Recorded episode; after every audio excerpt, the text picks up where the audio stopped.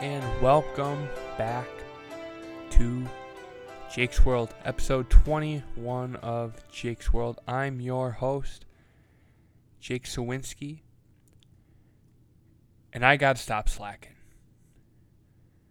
I need to get back rolling, get on the ball, stay consistent, and take this motherfucker to the moon. I'm back to the drawing board. I'm going to figure out how to get this thing consistent, get it rolling, and try to keep it fresh for all of you. I've been a little disappointed in my effort as of late. And I say now I'm going to try my best to make it better, even though, of course, that's probably going to fall off the rails in three days when something else comes up. But I'm thinking about it. We're going back to the drawing board. Gonna tweak a little things, do a little more homework, think about a little more, look at the numbers, crunch some numbers. And of course, I do this, you know, before holiday week. But this is going to be a test for me because pretty pumped up. I got a four day work week, Friday off. Most people do. But then I use two of my vacation days, Monday and Tuesday. So Jake's got a long weekend. I'm pretty pumped up about that. Big show for you today, I feel like. I mean, I've got some talking points to bring up. Got a movie review to do at the end. It's going to get a little wild, so strap yourselves in for that segment. But before I get into anything, I need to say it's about time the MLB got all of its shit sort of figured out. It's about damn time. Rob Manfred. I don't think I've ever seen a commissioner drop the ball so hard on getting a sport back to playing so long after the other sports did, right? So, I know, I know, it's a special set of circumstances with what has been happening over the last three months. But Bud Selig could get the MLB back going and running during a nuclear holocaust. You could figure something out. Like get the guys to play in the Doug's the Dimmsdale Dimmadome. You you could have did something. Eh, there are a lot of different methods at your disposal and you could have just, you know, took a back seat and made the owners like take a pay cut for this season amid everything going on this isn't entirely on you, though. The players could have been like, okay, we'll get everything figured out. We just want to play. All that aside, though, I'm glad we've got hope for baseball. Problem is, though, seems like the cases are coming back up just as soon as conveniently, you know, a lot of the protesting things are not being covered as extensively by the news anymore. Corona's being talked about again. Now, no, no, no. I'm not saying it's not true. I'm not saying that any of this stuff wasn't necessary to cover. But if this was 2019 or 2021, this would be a totally different scenario, and that's a fact. Political agendas aside, you know, personal feelings aside, that's true. This is 2016, 2020, 2024, 2028, list goes on. It's an election year. It's always covered different. Everything's politicized, and I think that's something we need to realize. Why is this a political movement? Black Lives Matter. Why is that a political movement? Why is this not a human rights movement? Because it is. It's about human rights. Well, why do you think? Because the one side is spinning this to make it a political movement, and just a little nugget for you guys: they don't care about it. The the political leaders that are advocating for it don't care about it. I just want you to know that. So that's all I'm going to say about it. So, oh, just kidding. You thought my ranting was done? I really need to insert a Eric Cartman sound bit here, like, "Man, I'm pissed off. I'm really pissed off." Well, I am. This segment is what inspired the title of this episode. I'm not canceled, you're canceled. I fucking hate cancel culture, right? And I get it. Sometimes people take advantage of, you know, their status or their wealth or their power and they do really fucking dumb things. And they hurt other people along the way. That's one thing. Sometimes people, you know, we have social media and, you know, sometimes people say things about other people behind their backs and they say it to a not trustworthy person. And those things that they say may be offensive or crude or hurtful, and it gets back to whoever they were talking about, or they use it on a platform where everyone can see, and they get in a little bit of hot water for it. Within the last few years, it's been like a mainstream or popular thing to quote cancel end quote people, right? Everybody knows that. You're canceled. Chris D'Elia, D'Elia, whatever that fucking clown's name is, you're canceled. Well, that's a good reason to cancel him. I canceled him last week or the week before because he did a really fucked up thing. Now, that's one thing. Like, look at people like, I don't know, Bill Cosby, Harvey Weinstein, Kevin Spacey. I mean, those were all sexual acts that they got in hot water for. And they should be reprimanded and canceled or uh, incarcerated is a better word, but that's fair and just and right. That's the right thing to do.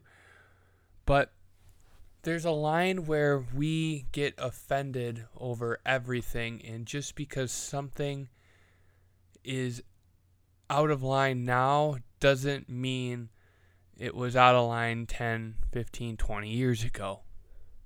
Right?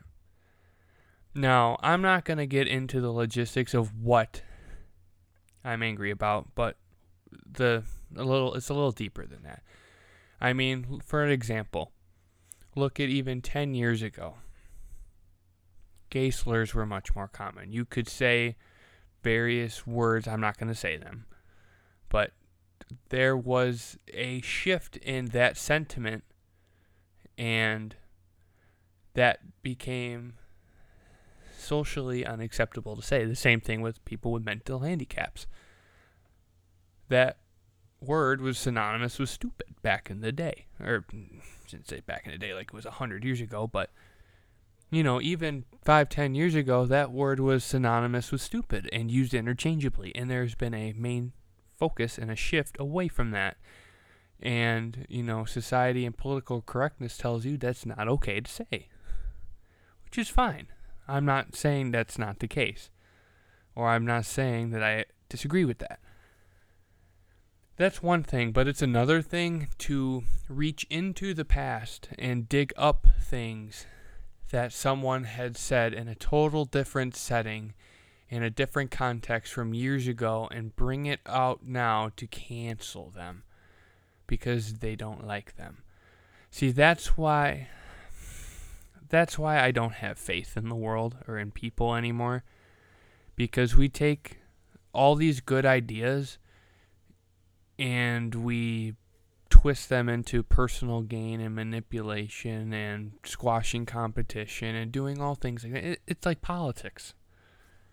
Here, let's take this story and twist it so it's so charged and so unbelievable that we divide each other.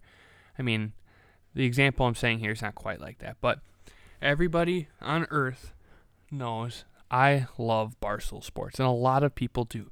Does that make me a misogynist? Does that make me a racist? Does that make me, you know, a conservative, close minded bigot that doesn't know the difference between right and wrong? No. I'm smarter than all of you. Probably. I mean, I like to think I am, and I could probably back it up. I'm a pretty far fucking speak, Jake. I'm a pretty fucking smart guy. It just because someone likes something doesn't mean they're something. They shouldn't be associated entirely with that.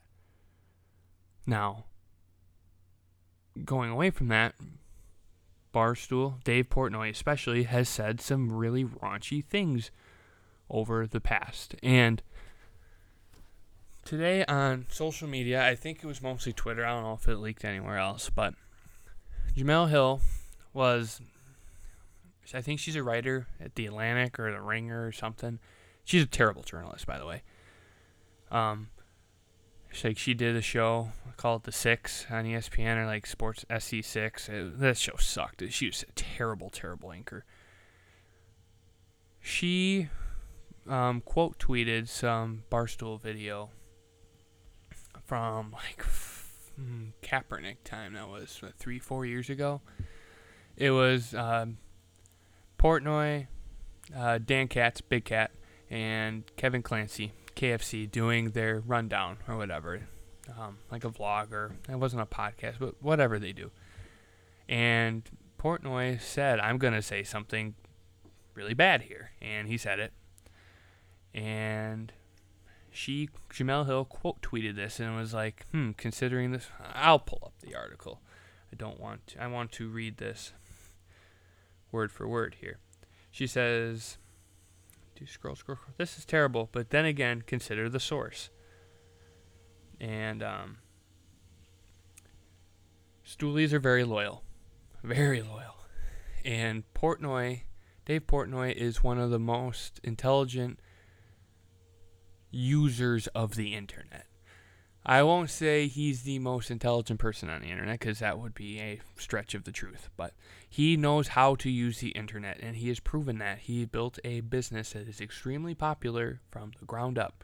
He used to hustle newspapers in the Boston area and deliver them like door to door, bar to bar, store to store.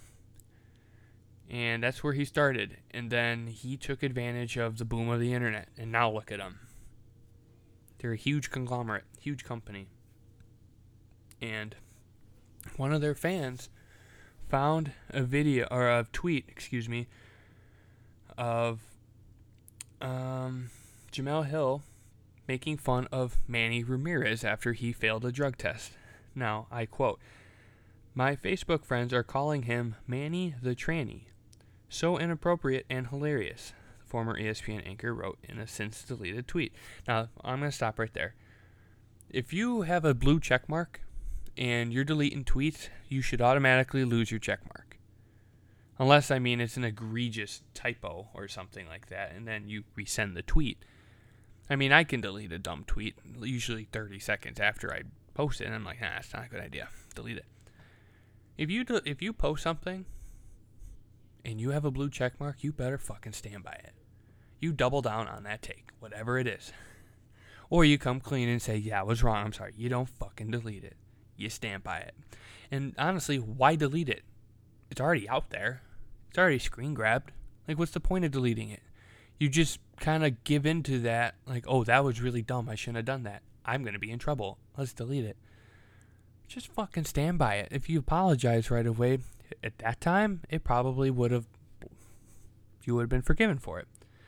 Now, this is the thing that really gets me mad. She says, I quote, For context, the tweet was in reference to Manny Ramirez testing positive for the woman's fertility drug, Gona, gonadotropin. I can't, I'm not a pharmaceutical guy. It was wholly ignorant, dumb, and offensive. I am ashamed that I was so uneducated about trans issues at the time. I stand with this community firmly today. I kept the tweet up because I welcome the opportunity to apologize and to show growth. See, unlike some people, I'm not defensive about my moments of failure. I learn from it, I learn from them and own it. I don't care about Dave Portnoy or any of the other Barstool psychophants retweeting this into my timeline like it's some gotcha moment. I care about the trans community I belittled and offended. If they don't see me as an ally because of this, it's my job to show them that I am. Okay, that's a good coming clean moment, but she says, See, unlike some people, I'm not defensive about my moments of failure. You are clearly defensive about your moments of failure because you took the initiative to call out somebody else for their behavior when it's not your job to do so. That is a gotcha moment because you're standing on your pedestal preaching to others, like, yes, I know you're a black woman and your experience in America is much different than Dave Portnoy's, you know, a masshole. That's what they so he's referred to in some circles. You know, the Boston arrogance, and he's proud of that. That's okay. She's got a totally different experience, but there's a double standard that comes in here, and I don't like that. Cancel culture dictates who to cancel when it's convenient. You could have one side do the same thing as another side, and because the other side is more likable or in a different set of, set of circumstances, it's okay. And no, it's not okay. She did the same fucking thing he did before. Before. And like look at what happened with J.K. Rowling, you know, a few weeks ago. She made some poor taste comment about transgender issues and she defended it. And now she's losing a lot of fans and seems like I mean she's the world's best author. I think she'll always be relevant, but I mean, that might affect her down the road if she ever wanted to write again. Not like she has to. She's the world's first billionaire author. It's not like she ever has to do anything again. But look at her story. I mean, she was homeless at one point, and all the work that she put into her life to make it. I mean, she didn't. She could have just gotten a day job and, you know, not use the creative part of her brain all that is probably gone now because she made something or she made a comment about something that was in poor taste. Now, why should the other side of that, being Jemele Hill, be okay? Because she owned up to it? She didn't double down on it? No. No, no, no. You said it. You pay the consequences. I mean, if that's the case, you could just say you're sorry and it'd be a get out of jail free card for everything. Like, where does the buck stop? Like, I'm probably taking this way over the top and being a little too angry about this, but it pisses me off. Like, why is there a double standard with everything? Why is it okay for her to say things like that in her. Exp- like, she's not even good at her job. She's a terrible journalist. Like, I could do better in my underwear in my bedroom right now than she can. I could do a broadcast and do a better job. She, she's a horrible journalist. Like that show made it like six months, a year. I'm not even checking because I don't have to. It was horrible. I watched it. I was in like junior high. I was like, can't wait till the game comes on. You watch PTI. I mean, I'm in Central Time, so we watch PTI. Then the, the. This show sucks. Change the channel. Rather watch Jeopardy. It's horrible. Terrible journalist. She writes for The Ringer. Sucks she's not even good at her job, and she's probably not going to lose any opportunity because of it. Oh, because Barstool's got a name associated with itself, and it's okay to call them out. Like, either we should be able to get away with anything, which I don't think is fair, or we hold everyone to the same standard. Or how about, here's a better idea. How about we just don't dig into people's pasts and cancel them on things they said 10 years ago? It's the same fucking thing with Josh Hader at the All Star game. Like, I made a. Um, I started this thing where I listened to every Pardon My Take episode ever made, and right now I am.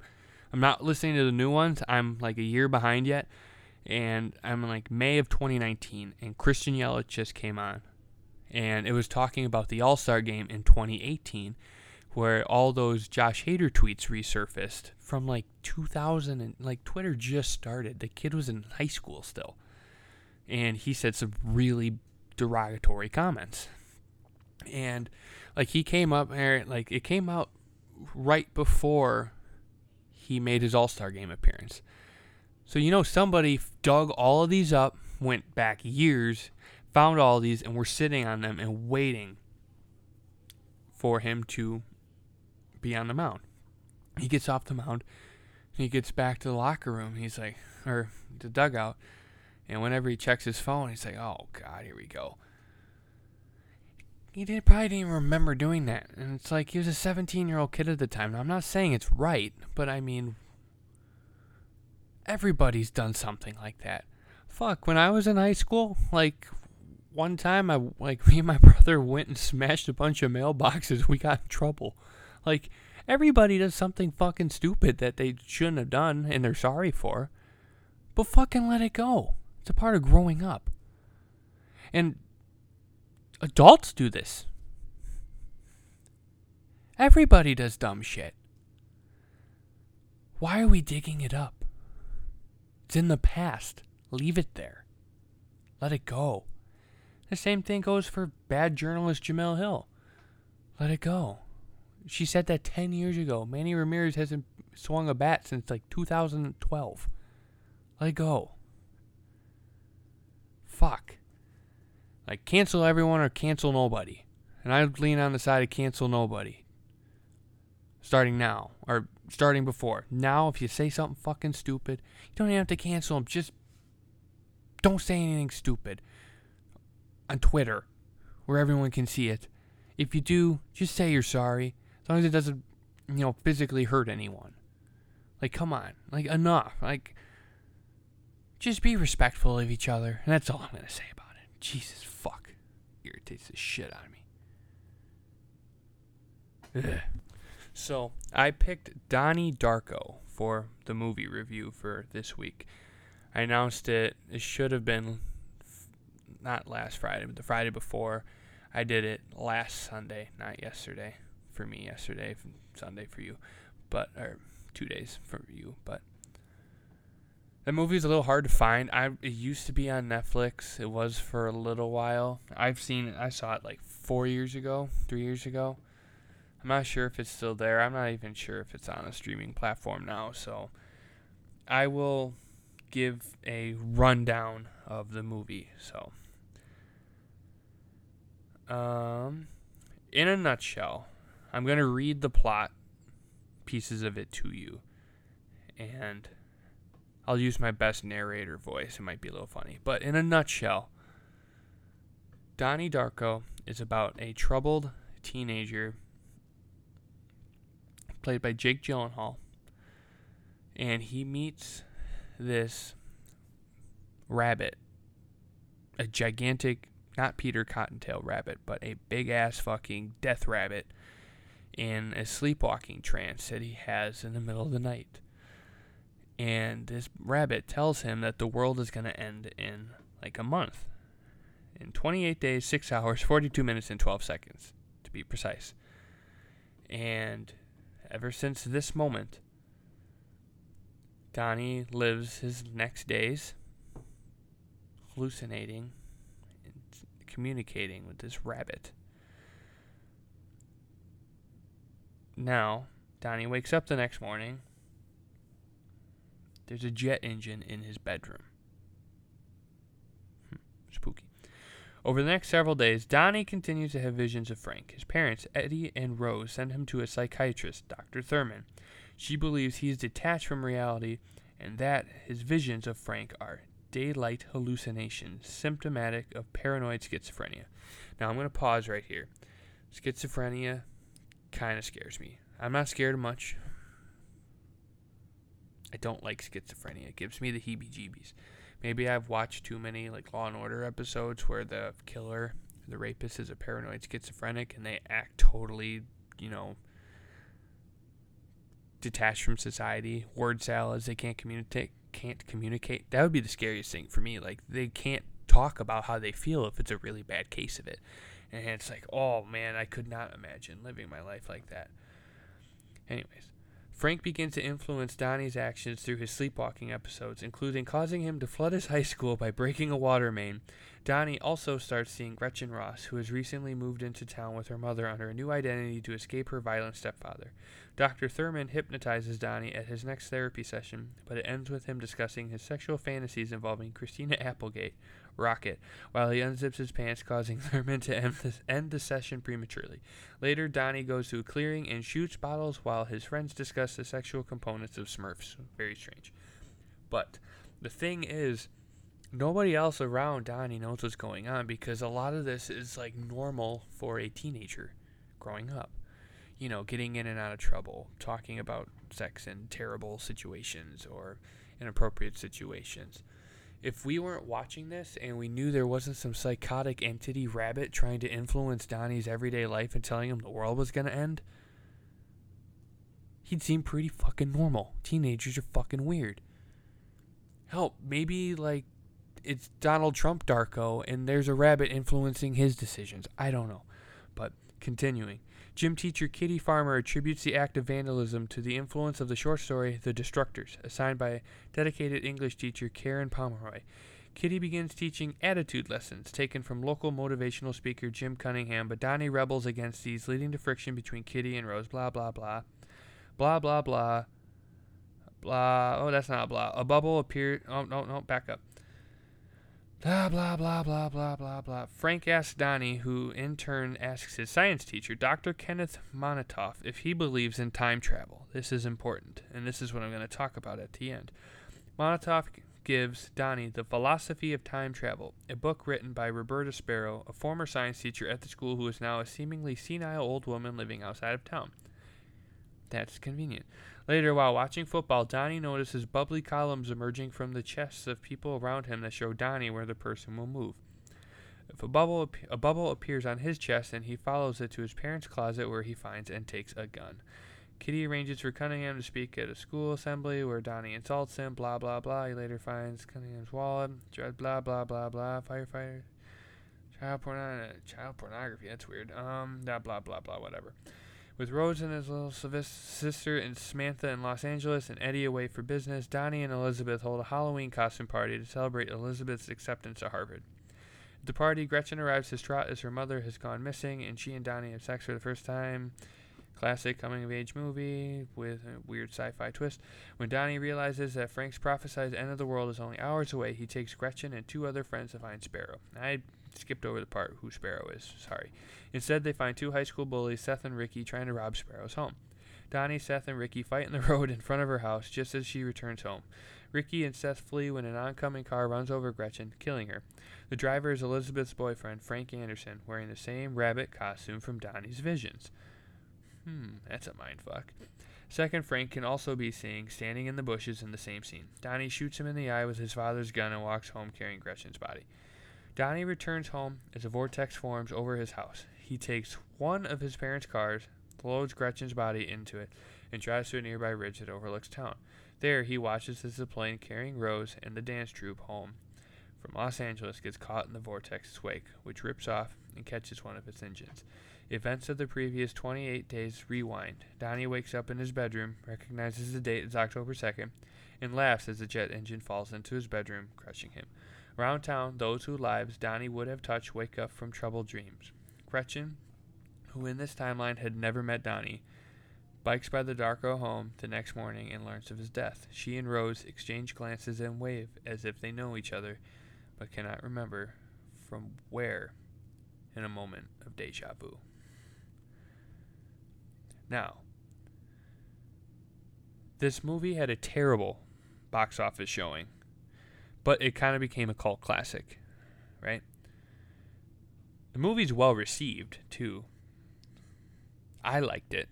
And I probably, out of all the people I, I have met, I probably like movies the most analytically, if that makes sense.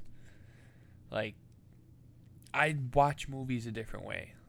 Like I like all kinds. I like old movies especially. I don't like newer ones as much. I, I just have a blanket taste, but it's I don't know. It's like fine wine kind of taste. Like I like a lot of good movies. I'll even watch bad ones. I don't mind. Just just like see it, review it, think about it, analyze it, how it's made, the plot. I think a movie is way different. It's not just a form of entertainment for me. I kind of excuse me, I like to get into it. Now, I apologize if you did not like me reading the synopsis to you. Now, I don't like doing that either. I think that's bad preparation on my part. You shouldn't read a movie review, right? I feel like you should know the movie well enough, or that's the thing. I was not able to watch it because I announced it because I'm like, oh, that'd be really cool because I remembered the thing I want to talk about next. I'm like, crap, I can't watch it. And Pulp Fiction is an anomaly for me because I've actually seen Pulp Fiction like seriously 200 fucking times. So, I don't know. Whatever. So, what I want to talk about here is I remember after watching this movie, God, the webpage has bunny in a corner. It's fucking terrifying. there's an article on the internet about Donnie Darko and the Tangent Universe. These are the pages from the fictional book The Philosophy of Time Travel by Roberta Sparrow. These the text in these pages are crucial to understanding the movie and the rules within the Tangent Universe. Or forward, whatever, whatever. Okay. I'm going to read a few sentences from this book. Right now, this kind of puts the entire movie in, into perspective, I guess. So, this book was written in 1944 by this demented old woman who lives on the edge of town in, you know, the Virginia countryside or whatever, right? Chapter 1 The Tangent Universe.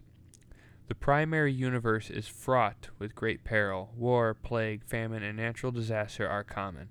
Death comes to us all. The fourth dimension of time is a stable construct, though it is not impenetrable. Incidents when the fabric of the fourth dimension becomes corrupted are incredibly rare. If a tangent universe occurs, it will be highly unstable, sustaining itself for no longer than several weeks. Eventually, it will collapse upon itself, forming a black hole within the primary universe capable of destroying all existence. That is what Frank came down to tell Donnie, hey, a tangent universe is occurring. A month. It's all you had. It's a month, right? Chapter 2 Water and Metal. Water and metal are the key elements of time travel. Water is the barrier element for the con- construction of the time portals used as gateways between the universes as the tangent vortex.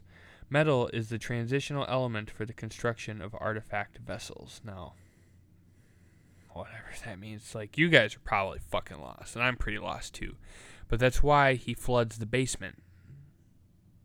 Or, excuse me, he breaks the water main in his school. That's why he does all those things of vandalism to create this portal Think of it like Harry Potter, like the, the port key or whatever, the fucking boot and the goblet of fire. I don't fucking know why I said that, but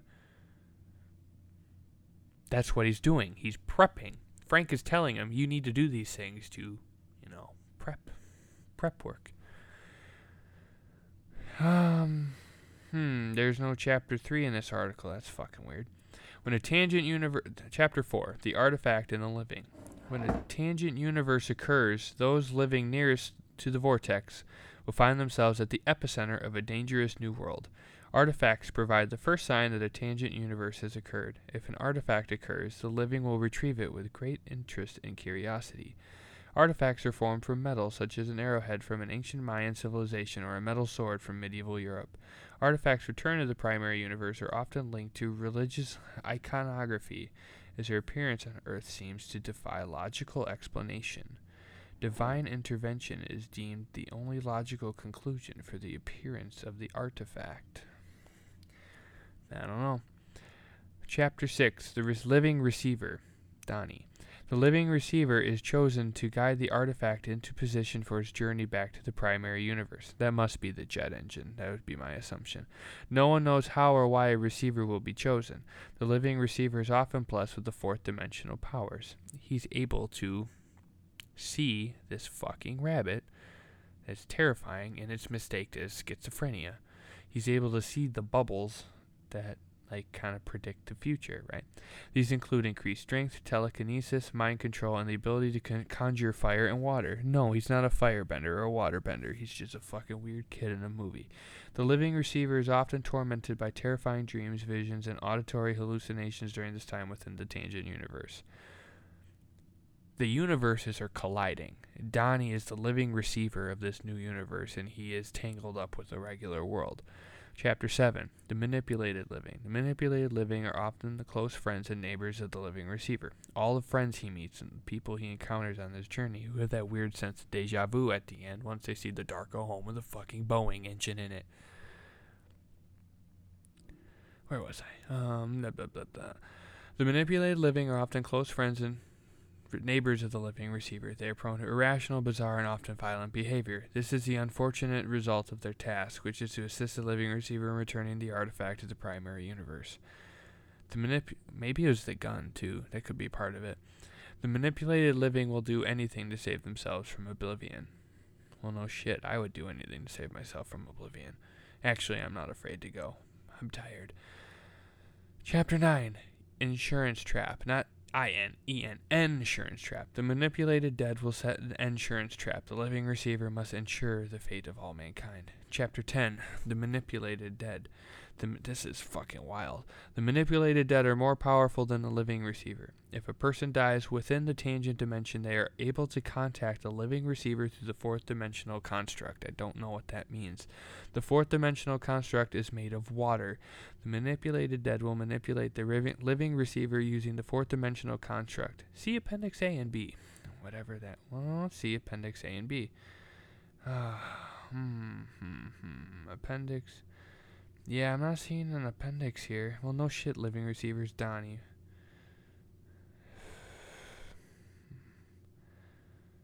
Um, okay, finish, Jake. You're almost done. Chapter 10. I read, started reading that. A manipulated dead will uh, often set an insurance trap for the living receiver to ensure that the artifact is returned safely to the primary universe. If the insurance trap is successful, the living receiver is left with no choice but to use his fourth dimensional power to send the artifact back in time into the primary universe before the black hole collapses on, upon itself. Chapter 12 Dreams. When the manipulated awaken from their journey into the tangent universe, they are often haunted by the experience in their dreams. Many of them will not remember. Those who do remember the journey are often overcome with the profound remorse for the regretful actions buried within their dreams. The only physical evidence buried within the artifact itself, all that remains from the lost world. Ancient myth tells us of the Mayan warrior killed by an arrowhead that had fallen from a cliff where there was no army, no enemy to be found.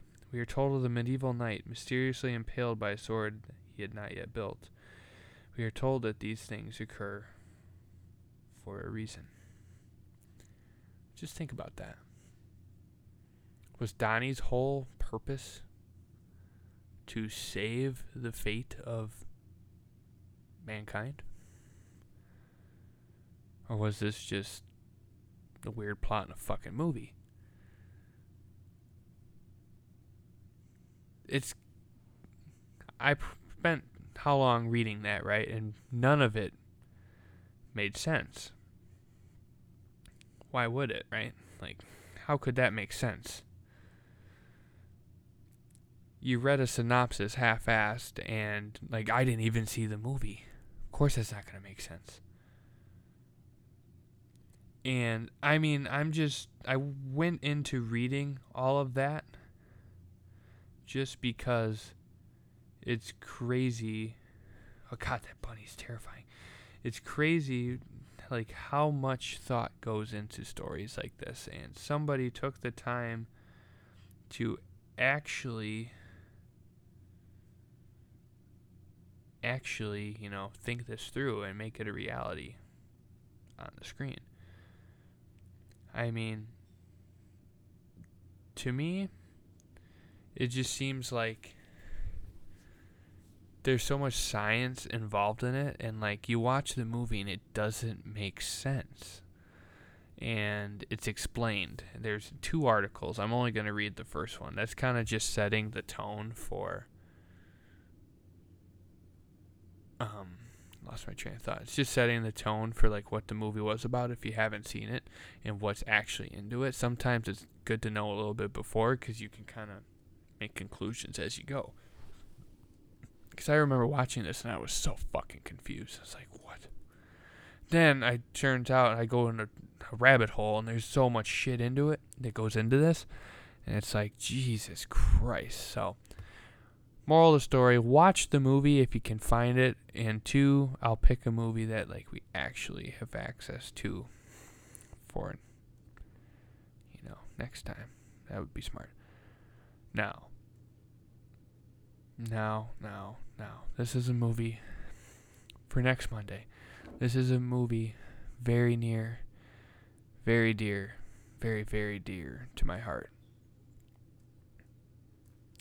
A western it's on Netflix, that's much I know. Or at least it was last time I turned on Netflix. Westerns are tough for some people. They're old, they're slow, but they're gritty. I fucking love grit. I'm the king of grit. Nah, I'm just kidding, but I love gritty stuff. The good, the bad, and the ugly. The best Western ever told. The best. Seriously, it's the best Western ever. Not the hotel, the movie. Clint Eastwood, Lee Van Cleef, Eli Wallach, Sergio Leone movie. Oh, so fucking good. I can't wait to watch that again. Wah, wah, wah, wah. Alright, that's enough. I'm rambling. That's today's show. Um, thanks for listening. I know it's kind of a weird one, a little bit of a rant, a little bit of a wormhole experience, but I don't know. Hopefully, it gave you some perspective, you know, at least in the first part and the second part, at least intrigued you enough to find a way to watch this movie. It's fucking weird, but it's worth it if you do. It's kind of a cult flick, but you won't not like it. It's creepy, but I promise. Follow me on Twitter, Instagram, Snapchat at Jake Sawinski 8, J A K E S A W I N S K I 8, at Jake Sawinski 8. Keep doing your thing, keep listening, keep telling your friends and your family, keep growing the show, and like I said, you guys could, of course, do a much better job of selling this for me, but you won't do that unless I make this good enough for you to do that. I need to put in the prep work, put in the leg work, and put out a good product. And I'm going to work at my best. I'm going to do my best to do that. So, have a good week, guys. Peace. Oh, oh, oh, oh, oh, oh, oh. Today at work, listen to my Beautiful Dark Twisted Fantasy. It's been 10 years. That Kanye album still fucking goes. I tweeted about it earlier. Listen to it if you have a chance. Alright, I mean it now. Peace. Make a knee shake, make a priest faint, uh. Make a nun come, make a cremate, uh.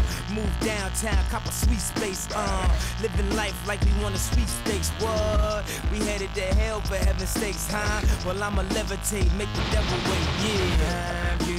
Lost your mind? Tell me when you think we crossed the line. No more drugs for me. Pussy and religion is all I need. Grab my hand and baby, we'll.